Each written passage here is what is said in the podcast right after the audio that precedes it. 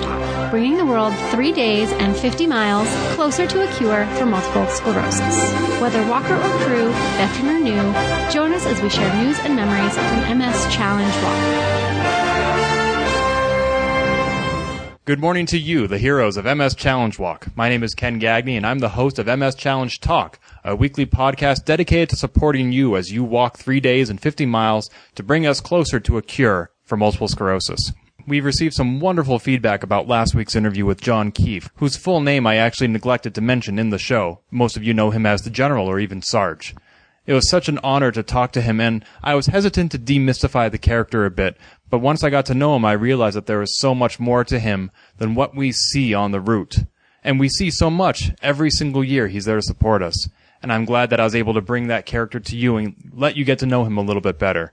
I know that I'm certainly looking forward to seeing him on the route again this fall. I know many of you are having summer vacations. I hope you're remembering to bring this show on the road with you as you listen to it from your iPod, iPhone, iPad, or other mobile device. I myself just got back from a week in Kansas City.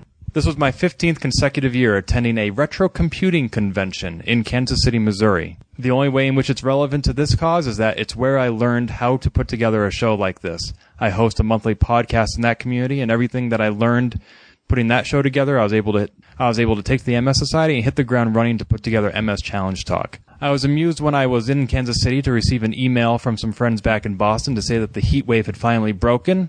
And I don't know what exactly constitutes a heat wave back home here in Massachusetts, but in Kansas City, it was 103 degrees, and that wasn't a heat wave, that was Tuesday.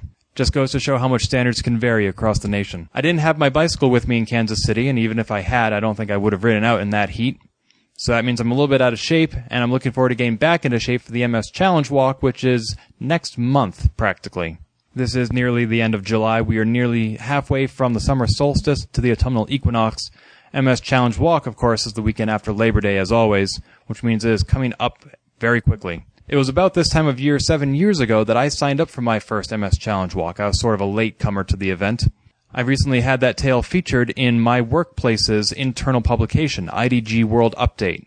One of my coworkers and fellow challenge walkers, Leslie Baldy, suggested I pitch the story to them, and she was right on the money because they took it and ran with it. That story can now be found on challengeblog.org. That very first year, I joined Gordon's team. I was very happy to be a walker on their team for three years. When I switched to bicycle support in 2006, I decided to start my own team. However, even though my fundraising no longer goes toward the bottom line of Gordon's team, they are still very welcoming to have me in their cabins every year. And this week, it's my pleasure to invite them onto the podcast. I'll be speaking with Kim Tynan, the captain of Gordon's team, and her husband, Tim Tynan.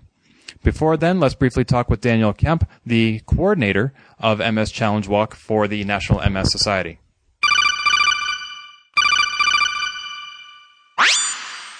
Good morning, Danielle. How are you today? Good morning, Ken. I'm doing well. How are you? I'm fine, thank you. And it is July 30th, and the MS Challenge Walk is coming up pretty quick.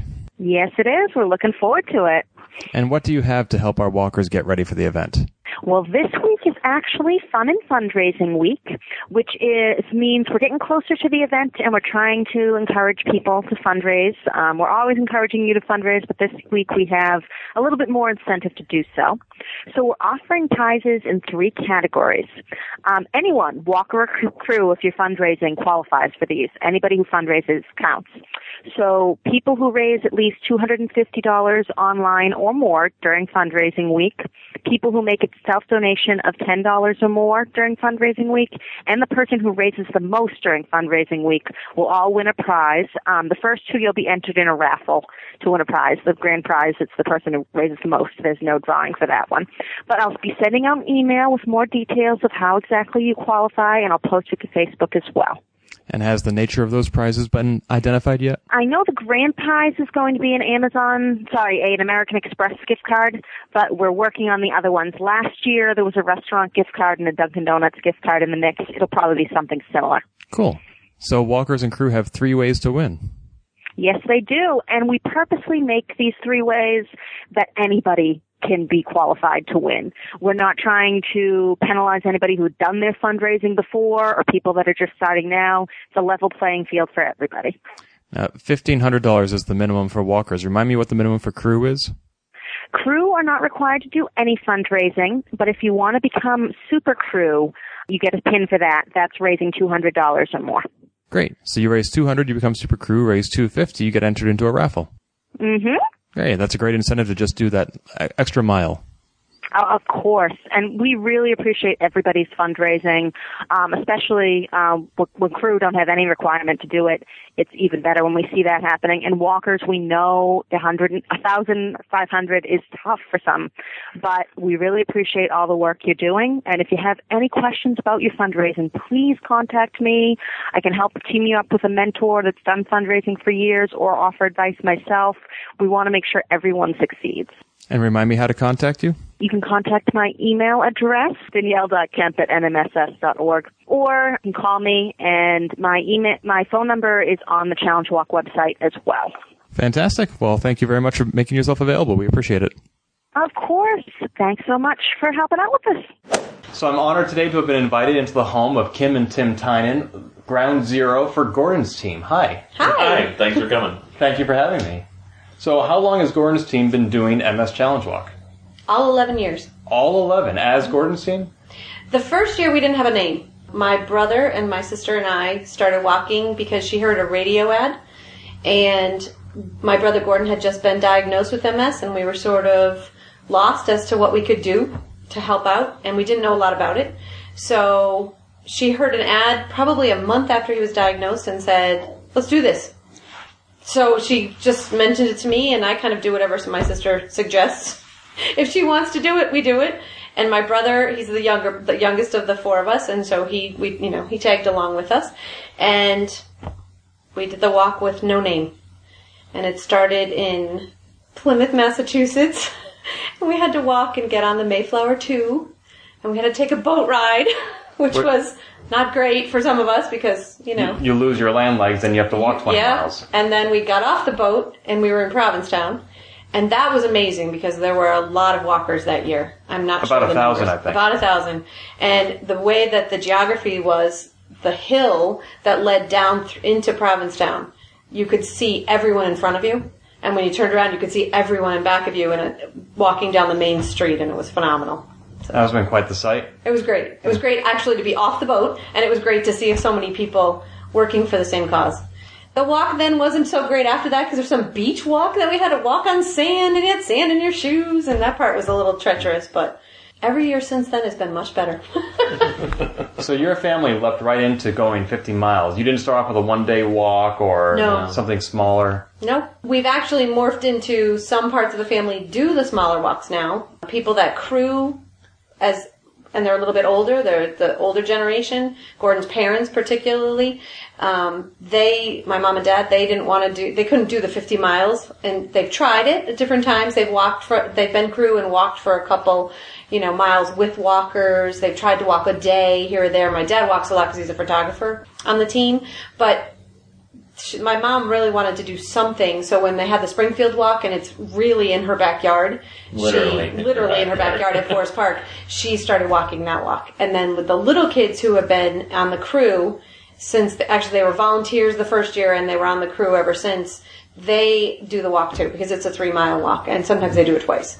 But And how much do the crew members on your team fundraise? Just as much as the rest of us. the crew, yeah, does Yeah. everything we do. They do everything we do. All our crew are always super crew because it's not fair. They work the tight sales. They, you know, put stamps on the letters. They do everything we do. So they should participate just as much. So we don't really have an, any individual. Kim really does most of our fundraising, but we don't have any one individual that it's just about them. So the money's come into the team as a whole. The the little kids on the team, um, my daughter Emma, my daughter Eleanor, Casey when she was little, Brian, they would actually like walk up and down the neighborhood selling raffle tickets. Um, when we would do raffles, my the older generation would go and solicit gifts and things for the raffle. My dad went to the entire fire department in Springfield, and he would sell raffle tickets. And he actually did the most fundraising in terms of raffle sales. Like you know, one year I think he raised five thousand dollars just in sales himself, just going to the fire department because you ask firefighters to help out with anything, and they're right and, there. and Emma was in our local newspaper when she's in second grade because She had an MS uh, lemonade stand, Right. and I think she raised a couple hundred dollars at Yeah. that lemonade stand, and it, they wrote a nice article about her in the newspaper and all. So everybody that end, that ended up getting her in second grade. She wrote a report about having an MS stand and how all the local people stopped to help her, and that ended up getting her award from the local newspaper, the, the A writing award. Republican, and she donated her award back to the MS team. So it was pretty incredible. It was fun. Yeah. So you have a very charitable mindset in this family. You know, it's not something we ever suspected. I think if it's um, the whole family will tell you it's probably the silver lining of Gordon's disease. That we didn't used to be a fundraising family. We didn't used to be. We all gave to our local churches, and we, you know, we'd give to cancer, and we'd give to Tim donates blood, and we did that kind of thing that most families do. But besides bowling for Big Brothers Big Sisters, Yeah. we didn't actually go do anything for a charity.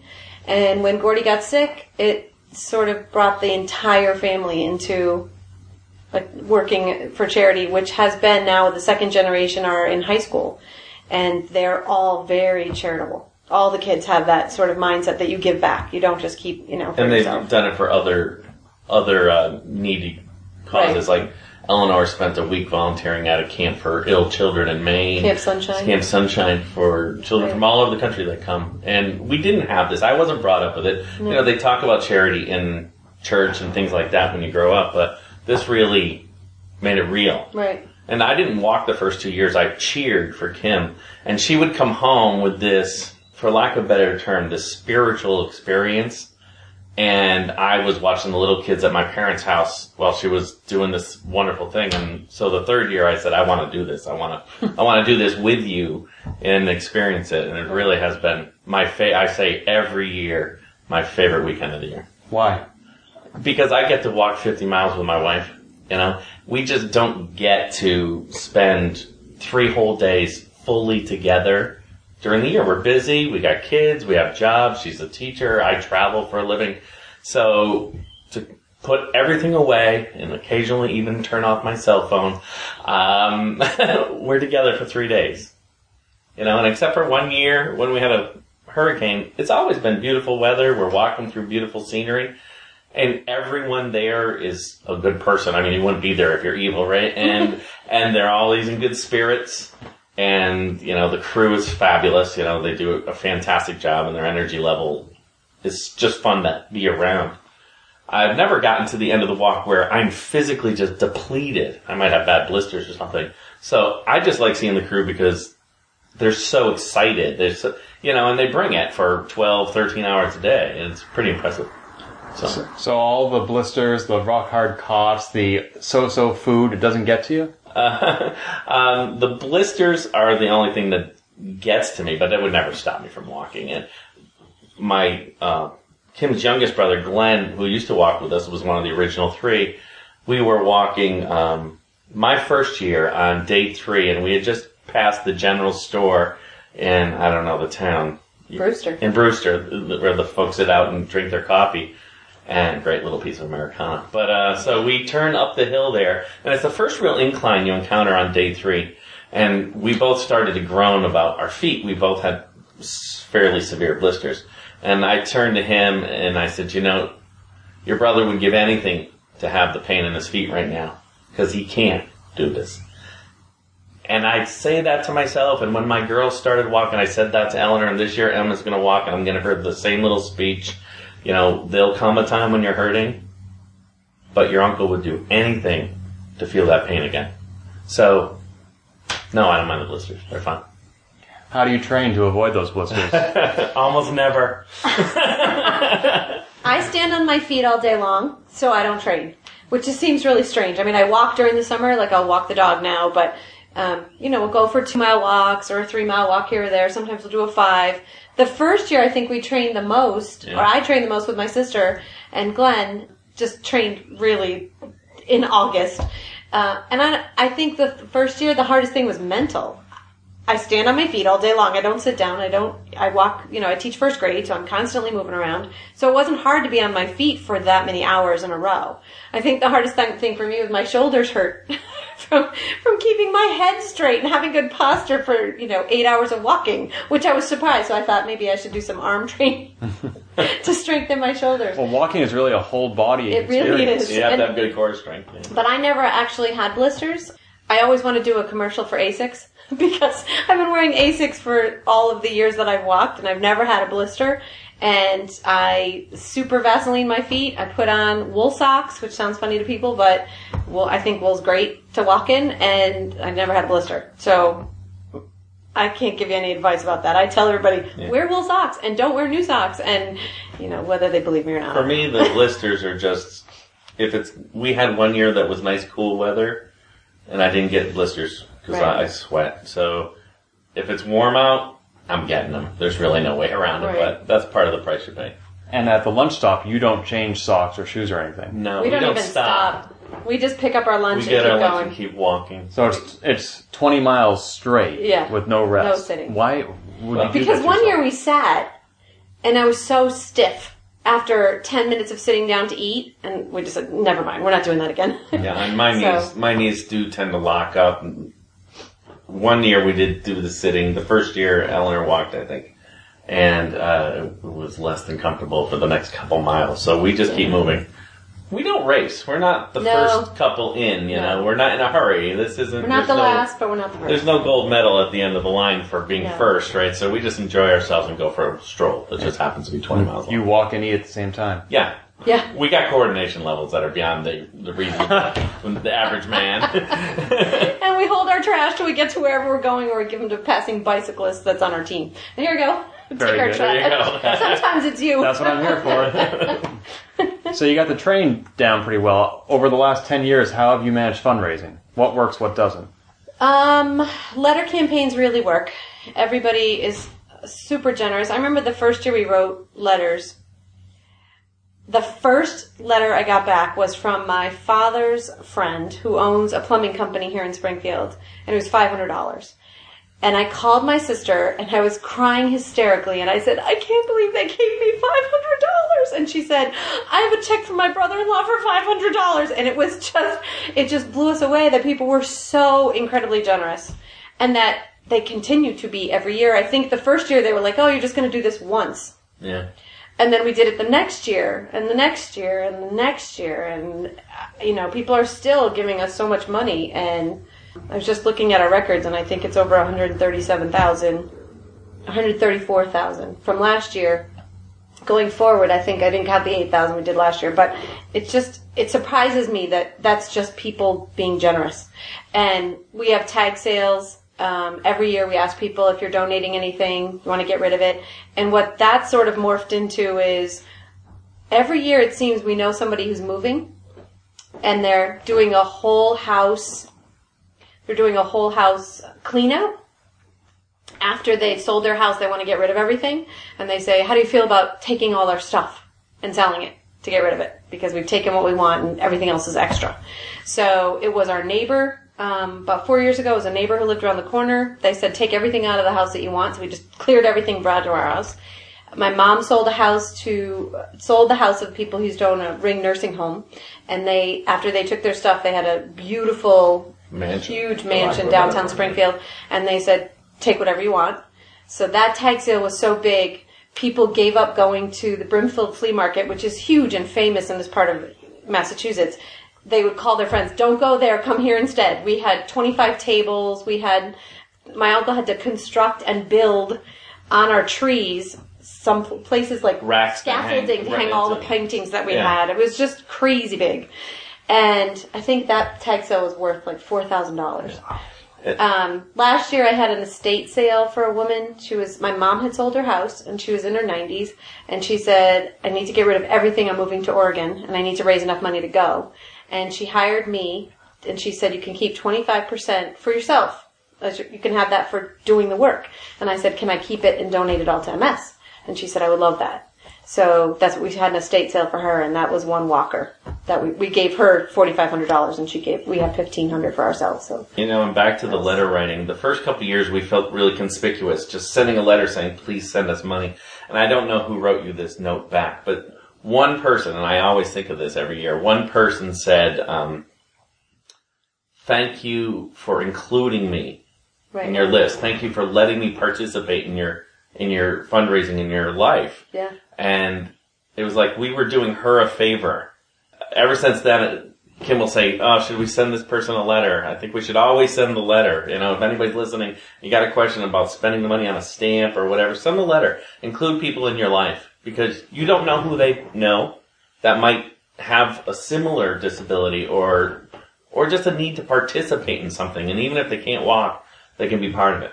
You wrote a blog post a couple of years ago that I still point to, talking about how it's not your place to decide whether or not people should have that opportunity. That's right. And, you know, Right. because all we can do is put it out there. And they don't want to participate. Fine. Hey, I have brothers. They don't send me anything. But these friends of a friend do. And, you know, cousins of cousins Yeah. do. And some of the some of the most touching letters. Like one year, I sent it to a cousin of my mother's who was in really really dire straits, and she sent me back the money for the stamp, the two stamps, the one I had sent, and she'd sent me back the letter, and she said, "I can't contribute this year, but pl- and I'm giving you back the money for your stamp, but please send me another one next year because when things are better, I want to be back on your list." And I and made me cry because I thought she doesn't have any extra money, and I knew she really didn't. But I sent the letter anyways because I didn't want her to feel like, well, I knew you were in good times, so I sent you the letter, but now I've just forgotten about you. I wanted her to feel like she's still on the team no matter what. You know, I know in spirit she's still with us. She definitely indicated that in her in her note back to us that she was proud of what we were doing. She was still supporting. And I've had letters from little old ladies who are on a fixed income and have nothing extra, and they send me ten dollars and an apology. I'm sorry, this is all I can give you. I'm on a fixed income, and I think that's huge. those are the best ten dollars. That's You know, huge. we, the guy that gives us five hundred bucks, fabulous. We love that, but he has it. You know, the lady who's a widow and by herself trying to make ends meet on limited income and takes ten dollars and gives it to us just so we can go walk and get blisters is great. It's good stuff. Do you ever stop asking people, like your brothers? No, no, I, I we discuss this every year too because my brothers aren't going to give, and uh, they've never told me why, and I I don't really pressure them on it or give them a hard time about it.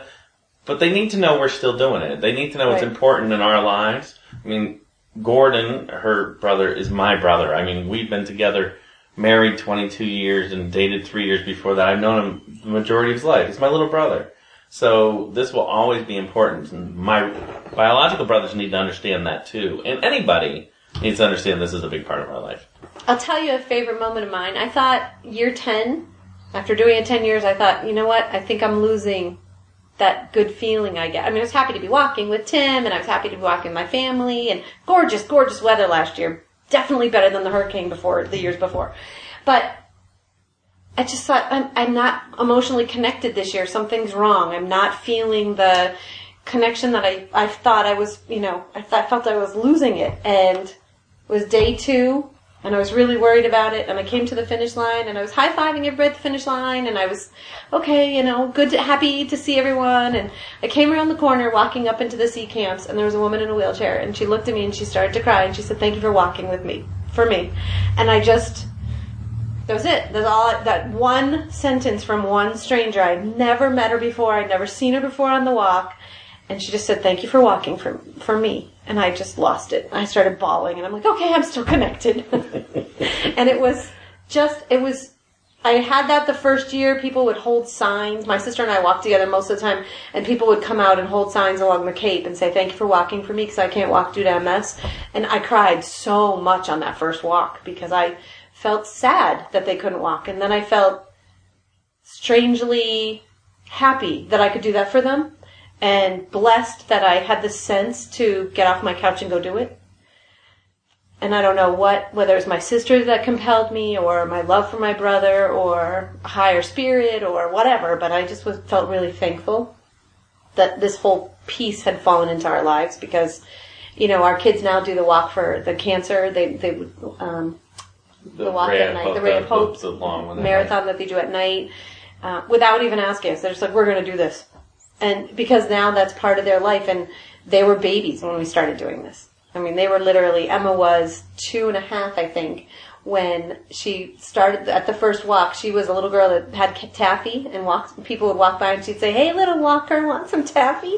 And they would come over and take candy from her, and then they talked about her in the, in the camp that night. Did you see that little girl giving everybody candy? She was so cute. And I thought, they're talking about my kid.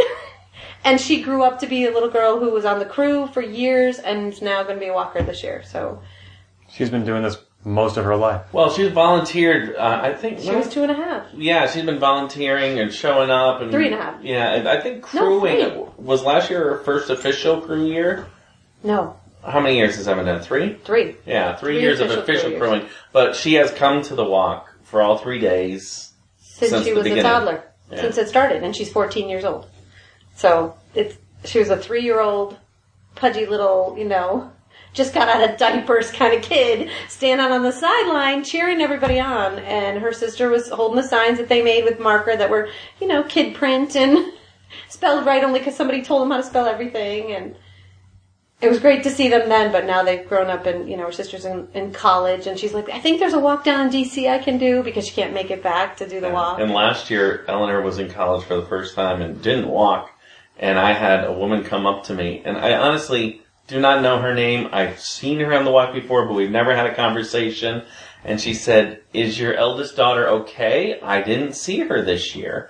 And I'm like, "She's away at college, but thanks for asking." I mean, you're part of people's lives, and you don't even know it. Right. You know, and that's sort of the cool thing about the Right. walk. This is sort of your second family.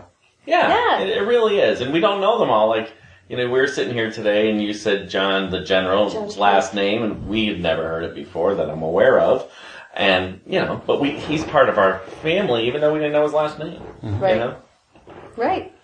Well, I'm glad that you've joined this family. I'm glad that you you let me be a part of your team now and Oh, then. Yep. yeah, we're Every glad. time We you are want very to. glad you were part of our team.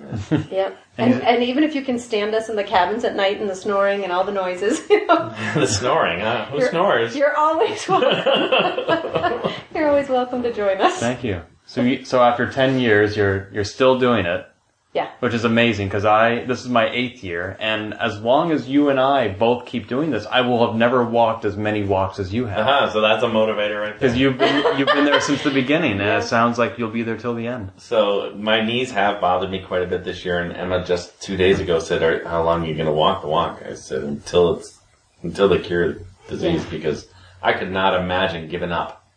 It- It's just not something Yeah. that's going to happen ever. And I, I told Gordon when we started, I'm going to do this until you can do it with me.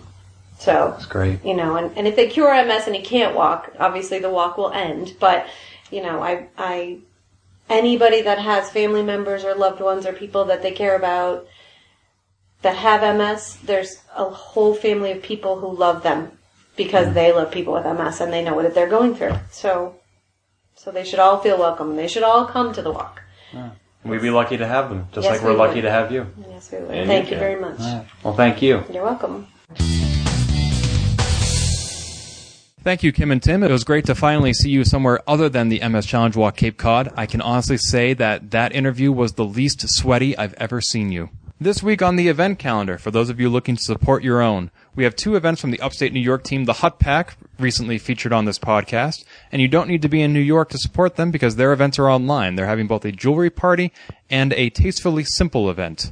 Details about how you can go online and order these products and have some of the proceeds benefit the Team Hut Pack's fundraising for MS Challenge Walk are all on our event calendar. Just go to challengetalk.org slash calendar. That's it for events that are exclusive to this week. As we're getting down to the wire, I expect that some of the fundraising might be slowing down as people have met their goals, or it might be speeding up as people haven't met their goals. We'll see how it goes. Either way, I hope you're having success reaching your $1,500 minimum. If you need any help, feel free to check out our blog for fundraising tips or email me at ken at challengetalk.org or email Danielle.